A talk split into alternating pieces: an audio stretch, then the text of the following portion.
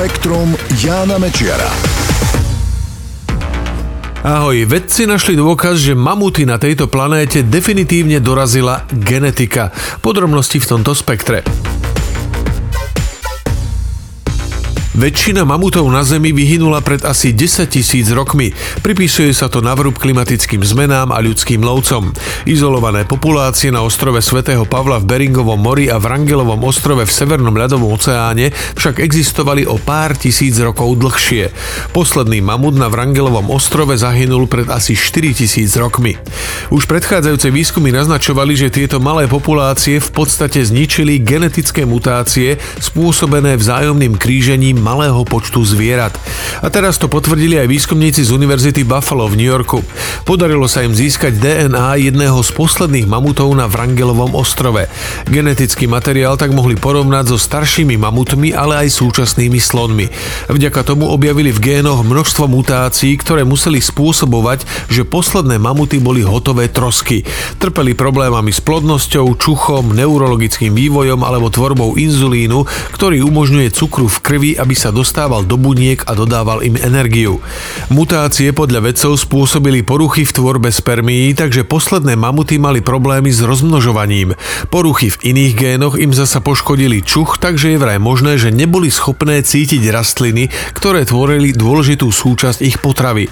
Takéto mutácie sa odohrávajú neustále, no v prípade mamutov na Wrangelovom ostrove sa znásobili alebo zosilnili, pretože ich bolo veľmi málo, zrejme len niekoľko stoviek, a párili sa medzi sebou. Tak sa nakoniec ich osud naplnil a definitívne zmizli z povrchu tejto planéty. Spoločnosť Dyson, ktorá je známa predovšetkým svojimi vysavačmi alebo sušičmi rúk, si nechala patentovať zaujímavý vynález – slúchadlá so zabudovaným čističom vzduchu. Sú určené pre obyvateľov veľkých miest, ktorí nezriedka musia dýchať mimoriadne znečistený vzduch. Okrem toho, že poslúžia na reprodukovanie hudby, vytvárajú okolo hlavy niečo ako bublinu čistého vzduchu. V každom slúchadle je malý motorček prepojený s vrtuľkami, ktoré rotujú rýchlosťou 12 000 otáčok za minútu. Nasajú tak približne 1,5 litra okolitého vzduchu za sekundu. Ženú ho ďalej cez filter, ktorý odstraňuje prach, baktérie a ďalšie mikroskopické častice.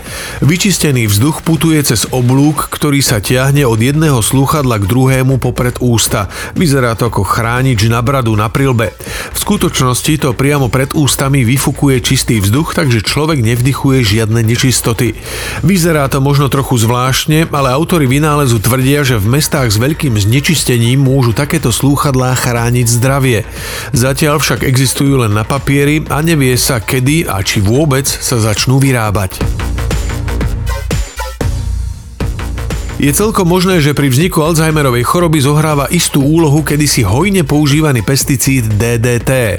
Po druhej svetovej vojne sa DDT používalo v obrovskom meradle na celom svete. Najprv na kynoženie komárov a zastavenie šírenia malárie a potom v poľnohospodárstve na hubenie škodlivého hmyzu. Zákaz jeho používania prišiel až v 70. rokoch minulého storočia, no v niektorých krajinách DDT používajú dodnes. Vedci z Rutgersovej univerzity skúmali niekoľko pacientov s Alzheimerovou chorobou a zistili, že v porovnaní so zdravými ľuďmi mali v telách takmer 4-krát viac zvyškových látok z DDT. Zatiaľ nie je jasné, akú úlohu zohráva tento pesticíd pri vzniku demencie. Nedá sa povedať, že by ju priamo vyvolával, ale je možné, že zvyšuje riziko jej vzniku. Spektrum Jána Mečiara.